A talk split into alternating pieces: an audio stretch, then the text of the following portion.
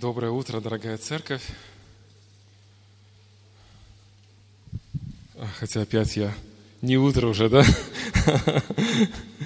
Мы все там, и скоро мы будем там, и скоро будет утро. Хорошие привычки, у Христа тоже были хорошие привычки, помните? Написано в одном тексте, по обыкновению зашел в синагогу. И это было в субботу, утро, Христос пошел в синагогу по обыкновению, в Дом Божий. А, мы, мы говорим о домашних группах. Вот уже второе воскресенье мы посвящаем а, наши сердца, наши умы размышлению о том, в чем важность, важность домашних групп. И в прошлый раз мы говорили а, о том, почему домашние группы должны быть в церкви, почему они важны, какую функцию выполняют, какой цели служат – сегодня приглашаю вас подумать о том контексте, который у нас в домашних группах. Конечно, это Божье Слово, а, но более подробно это книга «Бытие».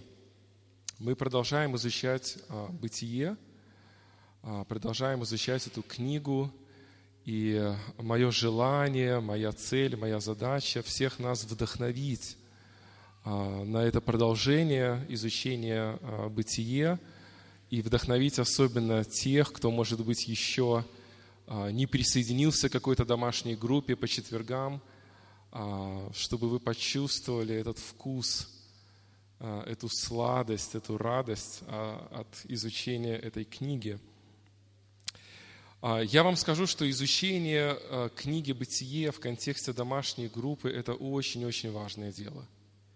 Я даже осмелюсь сказать, что это – будет более драгоценно, чем если бы вы а, собственноручно и глубоко изучили а, комментарии Алексея Паркопенко на книгу «Бытие».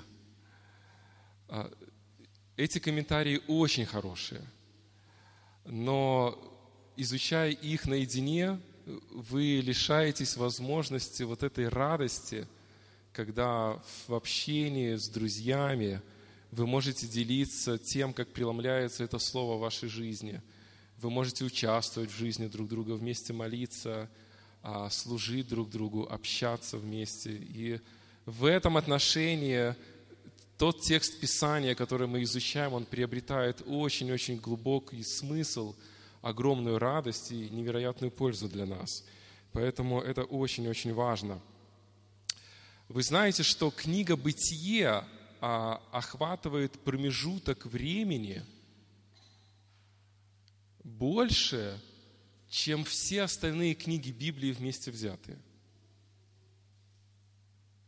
Огромный промежуток времени. Поэтому хорошо было бы сесть всем вместе, стих за стихом, а, изучать этот текст, а, вникать в него, вникать в все эти истины, которые а, там происходит. Это очень-очень глубокая книга а, и очень важная книга, поэтому а, хорошая возможность быть в домашних группах в течение этого года для того, чтобы нам продолжать это изучение. Вопрос, почему важно изучать книгу «Бытие» в принципе? Почему важно глубоко проникать в текст этой книги? Почему мы приглашаем всех, кто еще не присоединился, присоединиться – и взять а, для себя решение каждый четверг или какой там день будет а, в течение всего этого года посещать какую-то одну группу. Почему это важно? Давайте посмотрим, а, насколько важно для нас это изучение. Вы знаете, что Библия писалась на протяжении 1500 лет, 40 разными авторами, некоторые из которых даже никогда не видели друг друга – жили в совершенно в разной культуре, и некоторые даже говорили на разных языках. Но при этом, при всем Библия сохраняет свою целостность. Одна единственная тема красной тонкой линии проходит через все Писание. И эта тема начинается в книге «Бытие». Это тема Евангелия. Сама книга называется «Бытие», а, и название ее, вы знаете, происходит – от первого слова, которое звучит в этой книге. В начале. Другими словами, слово «бытие» – это начало, в начале. И на самом деле, действительно, в книге «Бытие» мы находим начало многих вещей. Мы находим начало того, как Бог открывается человеку. Мы находим начало человечества. Мы находим, к сожалению, начало греха. Мы находим в то же время начало семьи, начало израильского народа и начало великого Божьего плана спасения – Книга Бытие – это книга начал. И это очень важно для нас понимать, потому что если мы не понимаем, как что началось, мы не сможем понять, как что продолжилось и чем должно закончиться. Поэтому книга Бытие имеет огромное значение, и неспроста Бог своим замыслом поставил эту книгу книгой номер один в Библии, хотя, возможно, она не была написана исторически а, как первая книга – Поэтому это очень важно. Это очень важно. Чему учит книга «Бытие», о чем мы говорили в течение прошлого года, изучая первые главы книги «Бытие», о чем мы продолжим говорить, изучая остальные главы книги «Бытие». Много, конечно, всего, как я говорил, огромнейший, просто невероятный отрезок времени, тысячи лет охватывает в себе эта книга. И понятно, что это невозможно охватить за год, за два года изучения – и тем более невозможно сейчас сделать такой экскурс во всю эту книгу. Тем не менее, я выделил три важные темы, которые очень сильно меня вдохновляют изучать книгу «Бытие» в контексте домашней группы. И я надеюсь, вас тоже будут вдохновлять. Три пункта, три элемента. Это правильный взгляд на Бога, правильный взгляд на человека и правильный взгляд на Евангелие. Это то, чему учит книга «Бытие». Правильный взгляд на Бога, на человека и на Евангелие. Это фундаментальные вещи. Это самые важные вещи, которые есть в Писании. А, итак, первое. Правильный взгляд на Бога. Первое, что мы видим в Библии, первое, что мы видим в Бытие, это то, что Бог открывается для нас как Бог-творец. Если вы откроете Бытие 1.1, можете открывать вместе со мной, найти будет несложно – а, Бытие 1.1 мы читаем, «В начале сотворил Бог небо и землю». Это то, с чего начинается книга Бытия. В начале сотворил Бог небо и землю. Бог предстает перед нами как Творец, могущественный, великий Создатель, где все начала начинаются от Него. Все начала начинаются от Него. В начале сотворил Бог небо и землю. Интересно, что дальше, когда мы прочитываем первую главу, а, мы видим постоянно повторяющуюся фразу «И сказал Бог, да будет свет, и стал свет». Третий стих. И в течение всей первой главы мы девять раз слышим эту фразу. «И сказал Бог, и что-то произошло. И сказал Бог, и что-то появилось. И сказал Бог, и что-то появилось.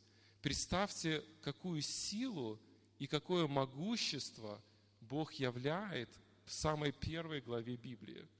Какую красоту и величие своего характера, какую силу, что Богу достаточно просто сказать, и появляются такие невероятные вещи.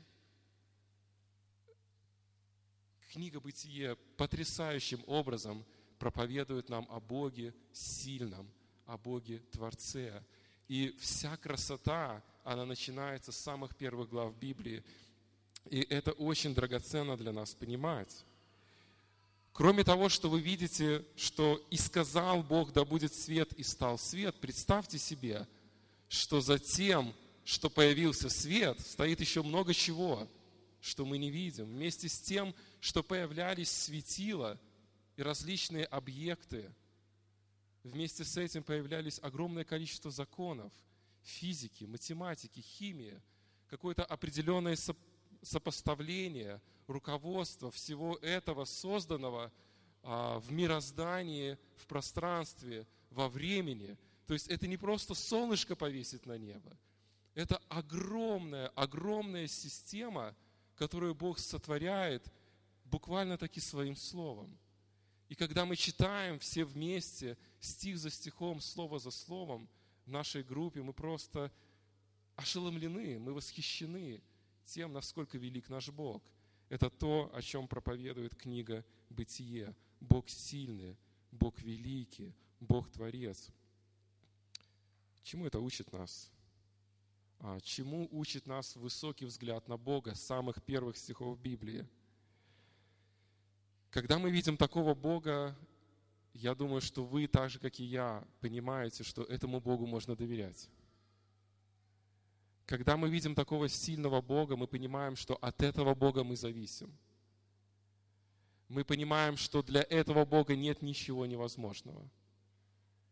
Мы понимаем, что этот Бог стоит за всеми моими скорбями, трудностями, сложными решениями, какими-то житейскими проблемами.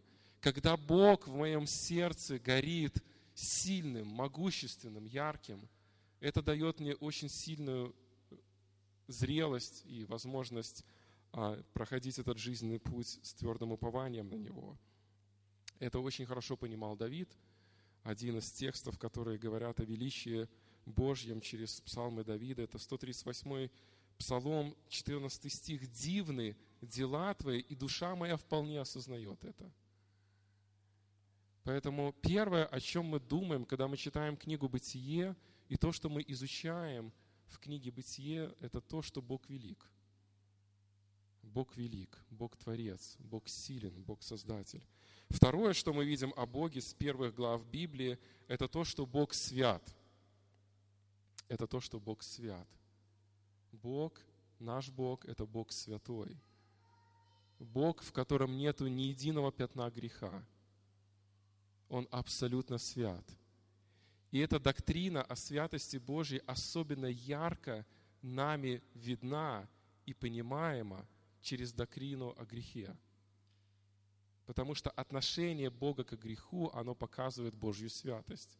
Эти две доктрины, они соприкасаются для того, чтобы понимать нам и Божью святость, и э, греховность.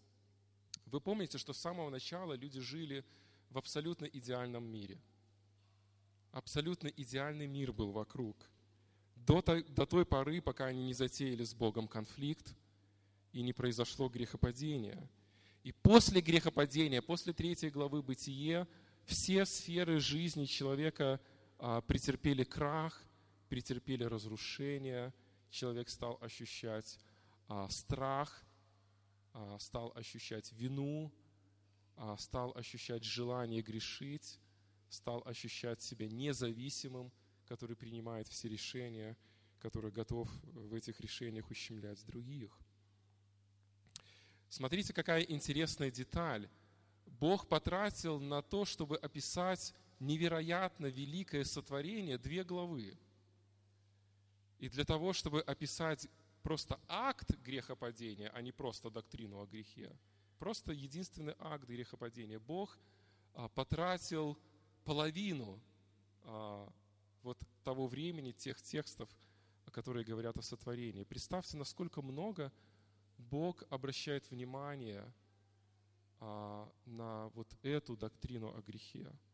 Поэтому, когда мы говорим о том, что мы изучаем вместе Библию и размышляем над Богом, над Его силой, над Его властью, над Его святостью, мы в то же время очень много говорим и о том, что есть грех, а почему он плох, к чему он приводит.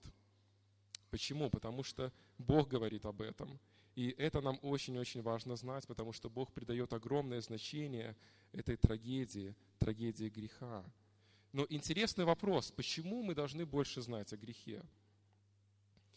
Вы помните, Бог изгоняет Адама и Еву из Эдемского сада – а, ставит туда ангела с мечом обращающимся. И мы тоже изучали эти тексты подробно, мы понимали, что эта ситуация показывает, что для человека дороги назад нет. Он не может исправить свою ошибку. Он изгнан. Он изгнан из прекрасного места, где нету скорби, где нету смерти, где нету греха, где нету зла, где нету боли, которую друг другу люди причиняют. Он лишен этого всего. Он лишен этого всего в одночасье. И это деление происходит по причине греха. И для того, чтобы человеку решить эту катастрофу, ему нужна история искупления, ему нужен искупитель. Поэтому с первых глав Библии Бог очень ясно и глубоко говорит о грехе. Если мы не относимся к греху со всей серьезностью, то мы не относимся к Евангелию со всей серьезностью. А, я думаю, что вы часто благовествуете неверующим людям о Христе, и, скорее всего, почти каждый раз, а, когда вы говорите о грехе, вы видите в человеке мягко или агрессивно, это уже зависит от темперамента человека и прочих его качеств, но так или иначе мы видим его нежелание говорить о грехе, мы видим его конфронтацию, самооправдание или, другими словами, очень низкий взгляд на грех. Когда я благовествую людям и говорю им о греховности, о том, что они нуждаются в покаянии, как правило, люди говорят, слушай, ну я же ничего такого не сделал особенного. Я же там никого не убил, что ты на меня так э, ополчился. И, как правило, люди так размышляют, пока они не поймут истинное библейское значение греха. Пока люди не поймут истинное библейское а, значение серьезности того, а, чем, чем грех является. Но Бог говорит о грехе с самого начала, и мы изучаем это очень глубоко. Вы знаете, что в Библии 1189 глав. А, и лишь в двух из них не говорится о грехе. Как вы думаете, что это за две главы? Очень легко. Бытие 1 и Бытие 2. Там, где не было греха, там не говорится о грехе. Все остальные 1187 глав повествуют о грехе или о его последствиях. Посмотрите, как серьезно Бог относится к доктрине греха. И насколько мир несерьезно относится к греху. Ай, ничего такого не сделал. Ничего такого не сделал. Когда мы смотрим на потоп, мы понимаем, насколько важно для Бога то, чтобы мы понимали, что есть грех и какие у него последствия. Вы знаете, что история потопа, она это не история для маленьких детей, а, которую Бог специально в Писании определил для того, чтобы нам было что прочитать детям на ночь. На самом деле совершенно наоборот. А, история потопа – это история совсем не детская. Если бы можно было поставить в ней ограничение по возрасту, то ограничение по возрасту было бы самым высоким. История потопа – это намного страшнее, чем самый страшный фильм ужасов, который когда-либо мог человек произвести. Намного печальнее, намного смертоноснее, чем самый страшный и кровавый боевик, который вы могли когда-нибудь представить или произвести. Это история потопа. Скорее всего, во время потопа погибли миллиарды людей. Скорее всего, миллиарды, не миллионы – и об этом повествует нам Писание. Люди жили очень долго, сотни лет. Репродуктивный а, период человека был очень длинным. Экология была идеальная. Мы смотрим на семьи Ветхого Завета, детей у них было очень много. Мы смотрим на семью Иакова, которая переселилась в Египет 430 а, лет, кажется они там были, и из одной семьи произошло что? Больше двух миллионов человек. Атмосфера, условия были таковы, что в потопе, скорее всего, погибли миллиарды людей.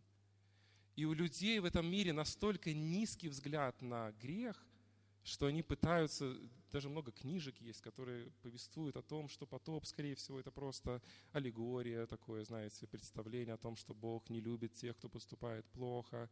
А некоторые говорят о том, что потоп в Библии носил такой, знаете, местный, локальный характер, там какой-то цунами, немножко кого-то Бог наказал там.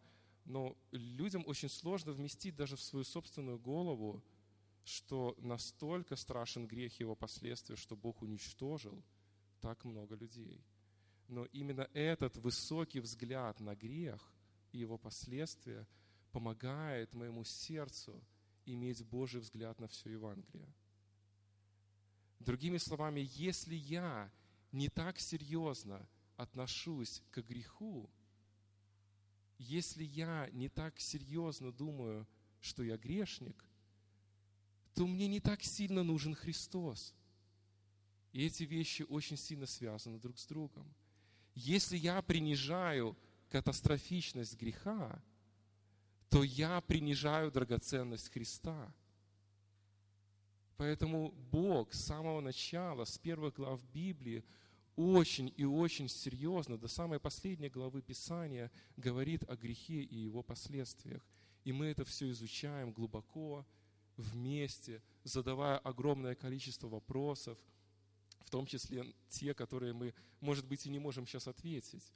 Но вот эта дискуссия, вот этот контекст, этот формат домашних групп, это драгоценный формат для того, чтобы понимать нам всем вместе, помогая друг другу, вот эти фундаментальные и очень и очень важные евангельские вещи. Правильный взгляд на грех помогает нам в двух вещах. Первое – ненависть к греху. Ненависть к греху и моя борьба с грехом в моей жизни – потому что я вижу с книги «Бытие», насколько сильные последствия. И второе, правильный взгляд на грех помогает мне любить еще больше того, кто избавил меня от этого греха. Это евангельская весть, друзья.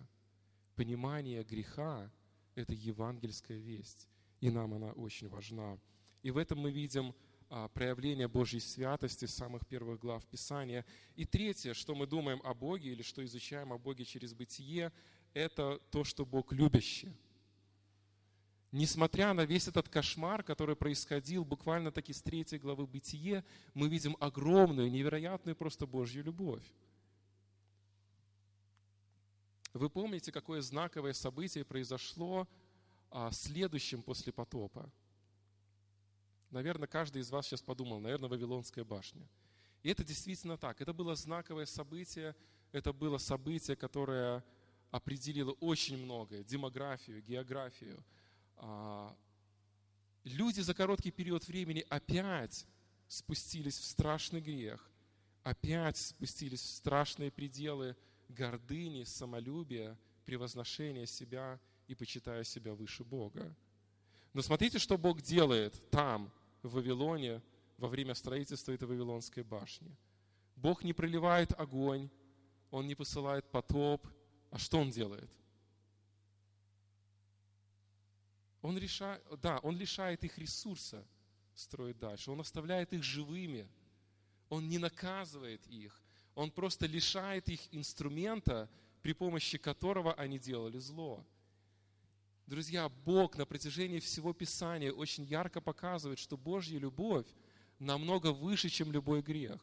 Божья любовь даже сдерживает собственного человека – от того, чтобы он собственным же грехом не, не уничтожил себя же. Настолько велика Божья любовь.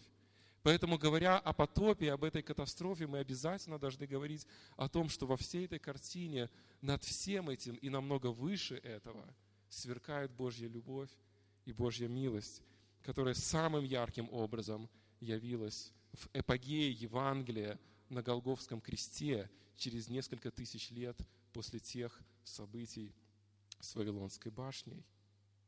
И мы видим постоянно это. Мы будем сейчас читать историю Иосифа, эту длинную, длинную историю жизни а, его, и мы будем понимать тоже, насколько Бог благ и милостив и любящ даже в этой страшной картине, где много трудностей переживает Иосиф. Вы помните его брата Рувима, а, Божьей милостью, опять-таки, Божьей любовью Бог использовал этого Рувима для того, чтобы братья Иосифа не убили, как планировали, а просто продали его в рабство.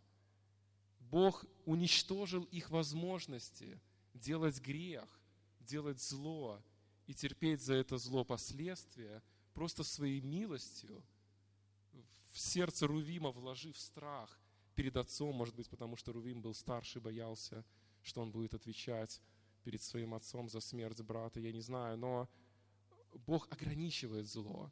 ограничивает даже наше зло. И мы видим это ярко во всей картине истории ярких вот этих иллюстраций книги «Бытия». Поэтому, когда мы изучаем Бога, с первых страниц мы видим великого Бога, сильного Бога, который Словом Своим сотворил мир.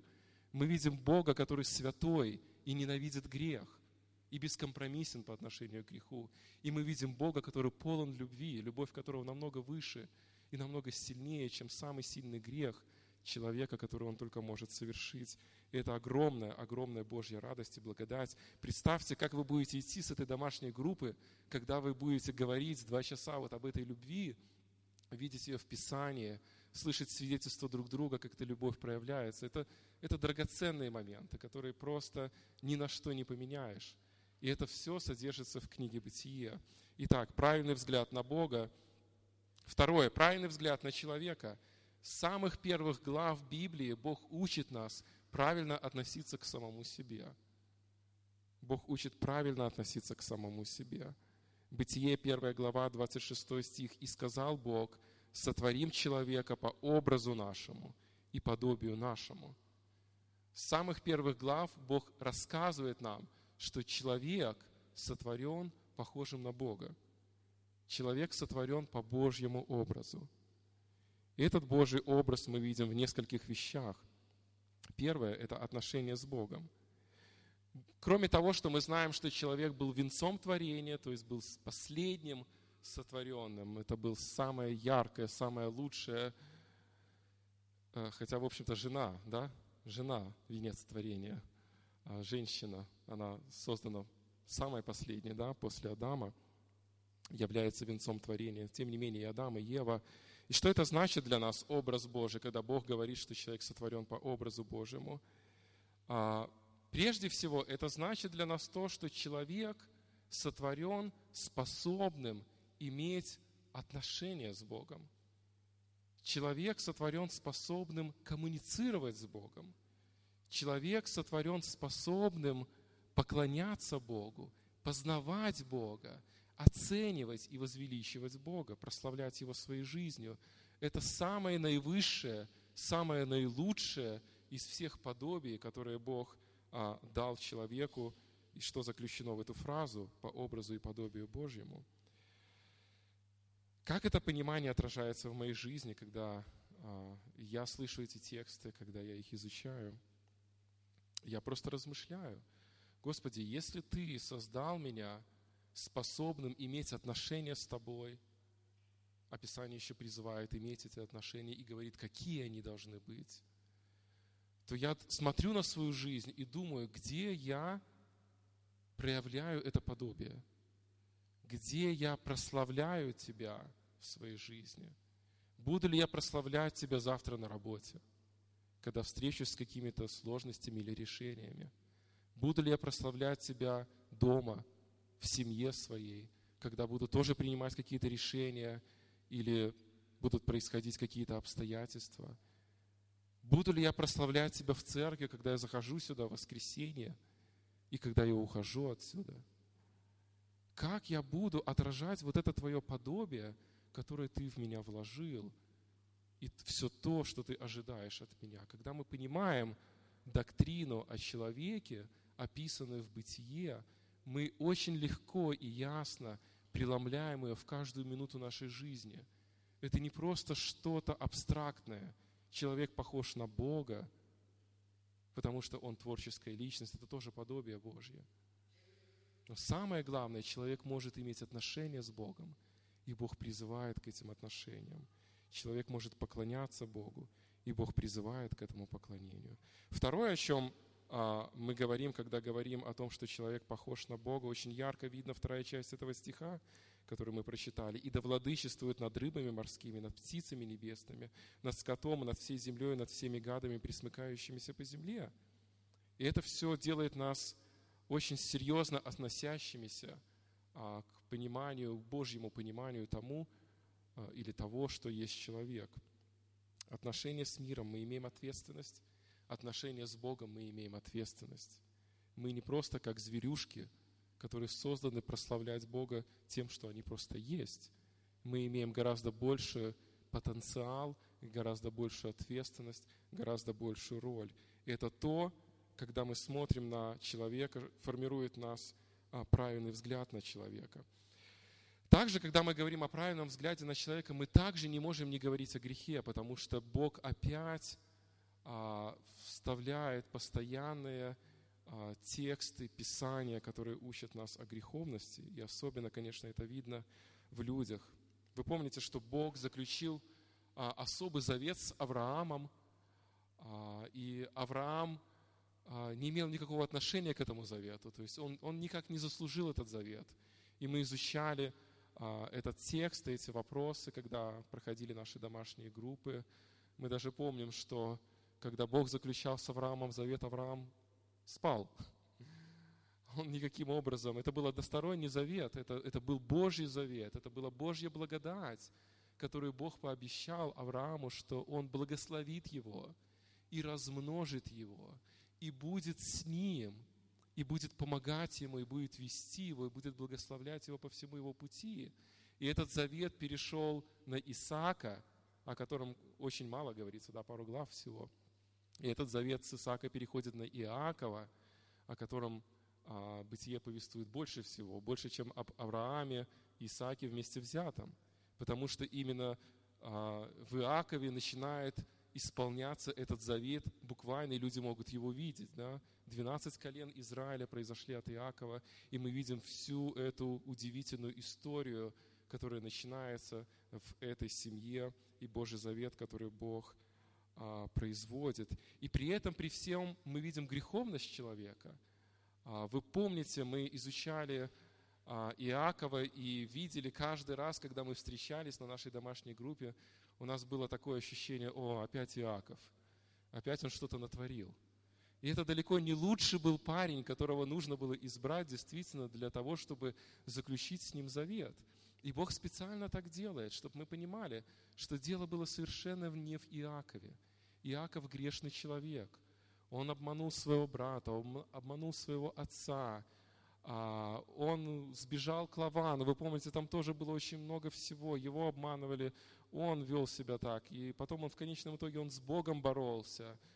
И много-много происходило в его жизни. Это был очень дерзкий, грубый человек, самолюбивый, гордый. А, но вместе со всем этим грехом, который мы видим и изучаем, и исследуем, мы видим Божью благодать. Мы видим Божью благодать. Бог верен своему завету. Бог говорит, размножу тебя. И при этом интересно, что все жены патриархов имели проблемы с бесплодием. Да? Я размножу тебя, и у одной нет детей, второй нет детей, у третьей нет детей. И Бог показывает глава за главой, стих за стихом, что это не в тебе дело. Ты ничего абсолютно не сделал для того, чтобы никакой славы тебе не было. Это все я делаю, я осуществляю свой завет, я благословляю тебя, я веду тебя. И в конечном итоге через Израиль, через израильский род рождается Христос и спасает а, многих от грехов их. Это Божий план – в этом всем греховном мире, в этих греховных обстоятельствах Божья благодать. Мы помним, как рождается Иосиф, мы еще не помним, ну, не помним из домашних групп, мы еще будем а, исследовать это Писание. Но интересно, как Бог своей благодатью ведет дальше а, Иакова, его семью. Братья Иосифа, вы знаете, это, это не были хорошими братьями, это были ребята, которые были полны греха, дерзости.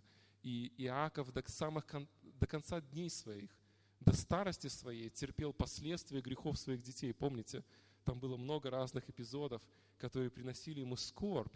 И эти эпизоды греховные лились как раз-таки со стороны его детей, 11. Но с другой стороны мы смотрим на Иосифа. Иосиф рождается, вырастает. Мы видим его жизнь, она совершенно не похожа на жизнь его братьев. Он попадает в плен, но он не огорчен. Он попадает в рабство, но он служит верно. Он попадает в тюрьму, и он не кричит, Господи, где ты? А почему ты меня не любишь? Он верен, он полон надежды на Бога. Это удивительный, верный Божий человек рождается в этой, можно так сказать, условно неверной семье. И это тоже Божья благодать. Потому что будет мой ребенок Божьим детем или не будет, это не зависит особо от меня. Это от Бога зависит, хотя я должен быть верен в том, что я делаю. И Бог вот этой тонкой красной линией показывает через всю эту историю, что Он любящий, а человек абсолютно порочен. И мы должны иметь правильное понимание человека. Мы абсолютно грешные друзья, но Бог абсолютно любящий и благ. И это вся история искупления. Она идет дальше через книгу «Бытие» и через остальные тексты Писания. Это доктрина о человеке, которую мы видим в Библии, которую мы видим в Бытие. И третье – это правильный взгляд на Евангелие. То, что очень важно нам знать, это правильный взгляд на Бога, правильный взгляд на человека и правильный взгляд на Евангелие, который тоже очень яркий и ясный уже с первых стихов Библии, уже с первых строк. Бытие, 3 глава, 15 стих, мы читаем знаменитый, знаменитый стих, который повествует о Христе, который повествует о Голгофе. Этот стих называют прото-евангелием. А, и он звучит следующим образом. «И вражду положу между тобою, между женою, между семенем твоим и между семенем ее. Оно будет поражать тебя в голову, ты же будешь жалить его в пяту». План искупления был готов еще задолго даже до этого стиха. План искупления был готов еще прежде создания мира, нам говорит об этом Писание. Но здесь это первый текст, который объясняет нам вот эту евангельскую весть, ради которой и Израиль появился, ради которой наши города строятся, ради которой это здание есть, ради церкви, в контексте которой Бог спасает грешников. И это Евангелие, оно здесь видно. Дьявол будет пытаться помешать искуплению, но будет поражен, наконец, в голову. А, и это произойдет через несколько тысяч лет после того, как Моисей писал эти тексты, и это произойдет там, на Голгофе. И вся книга Бытия, как не может показаться нам странным, она так далека от Голгофы, но она так близка к Голгофе, потому что это главная весть, которую Бог хочет, чтобы мы очень ясно знали, когда мы изучаем Писание. Мы смотрим на многие Божьи иллюстрации, которые там происходят. Прямо возьмите историю Авраама, как Авраам приносит Исаака в жертву. Бог говорит ему, иди на гору Мариа. Вы помните, как мы изучали этот текст в прошлом году? Вы помните, наверное, географические какие-то элементы, если вы их касались на ваших домашних группах, что гора Мариа находилась очень далеко от того места, где жил Авраам. И хочется задать вопрос, Господи, зачем ты делаешь так, что ему мало того, что приносить своего сына, ему еще нужно так далеко идти и скорбеть все это время, пока он так далеко будет идти на эту гору Мариа. Но удивительным является то, что эта гора Мариа как раз та гора, на которой когда-то через время построится Иерусалим, и на которой когда-то через время будет принесена настоящая жертва – жертва Иисуса Христа там, в Иерусалиме, на горе Голгофа, это и есть та гора, Мариа, где сказано было Аврааму принести в жертву Исаака. Смотрите, Бог берет многие-многие иллюстрации и производит Евангелие в наших сердцах для того, чтобы мы его понимали. Потом Бог производит церемониальный закон, помните, и Израиль должен будет жертвы приносить за каждый грех, когда человек его совершает. И это тоже прообраз Голгофы. Каждый раз, когда человек грешил, он приходил в храм, приносил невинное животное. Он видел эту кровь, которая льется. Он понимал, что оно не виновато в его грехе, и оно умирает вместо него. И это все были те образы, которые учили весь мир и учат сегодня нас с вами Евангелию, учат Голгофе. И это мы очень ярко видим в Писании. Возьмите даже историю Иосифа, которую мы будем а, изучать, вот особенно а, подробно в этом году. Кстати, а, детский лагерь у нас следующим летом тоже мы решили будет э, тема Иосиф. Мы будем брать разные истории жизни Иосифа и проповедовать нашим детям Евангелие. Если Господь позволит нам проводить лагерь, если у нас будет достаточно средств и достаточно наших с вами рук – то мы будем также размышлять о Евангелии через историю удивительную, красочную историю жизни Иосифа.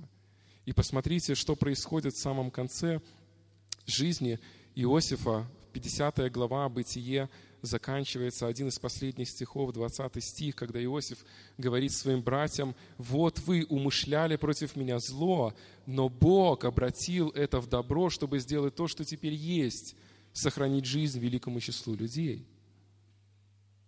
Это же евангельская весть. Иосиф же является прообразом Христа, который когда-то на Голгофе будет умирать для того, чтобы сохранить огромное количество людей. И Христос тонкой красной линией проводит через всю книгу Бытие и через все Писание Евангелие. Мы, друзья, познаем Евангелие, мы познаем Христа через все те образы и иллюстрации, которые мы видим в книге Бытие. Поэтому Бытие учит нас о великом Боге, Бытие учит нас знать человека, и Бытие учит нас правильному и истинному взгляду на Евангелие.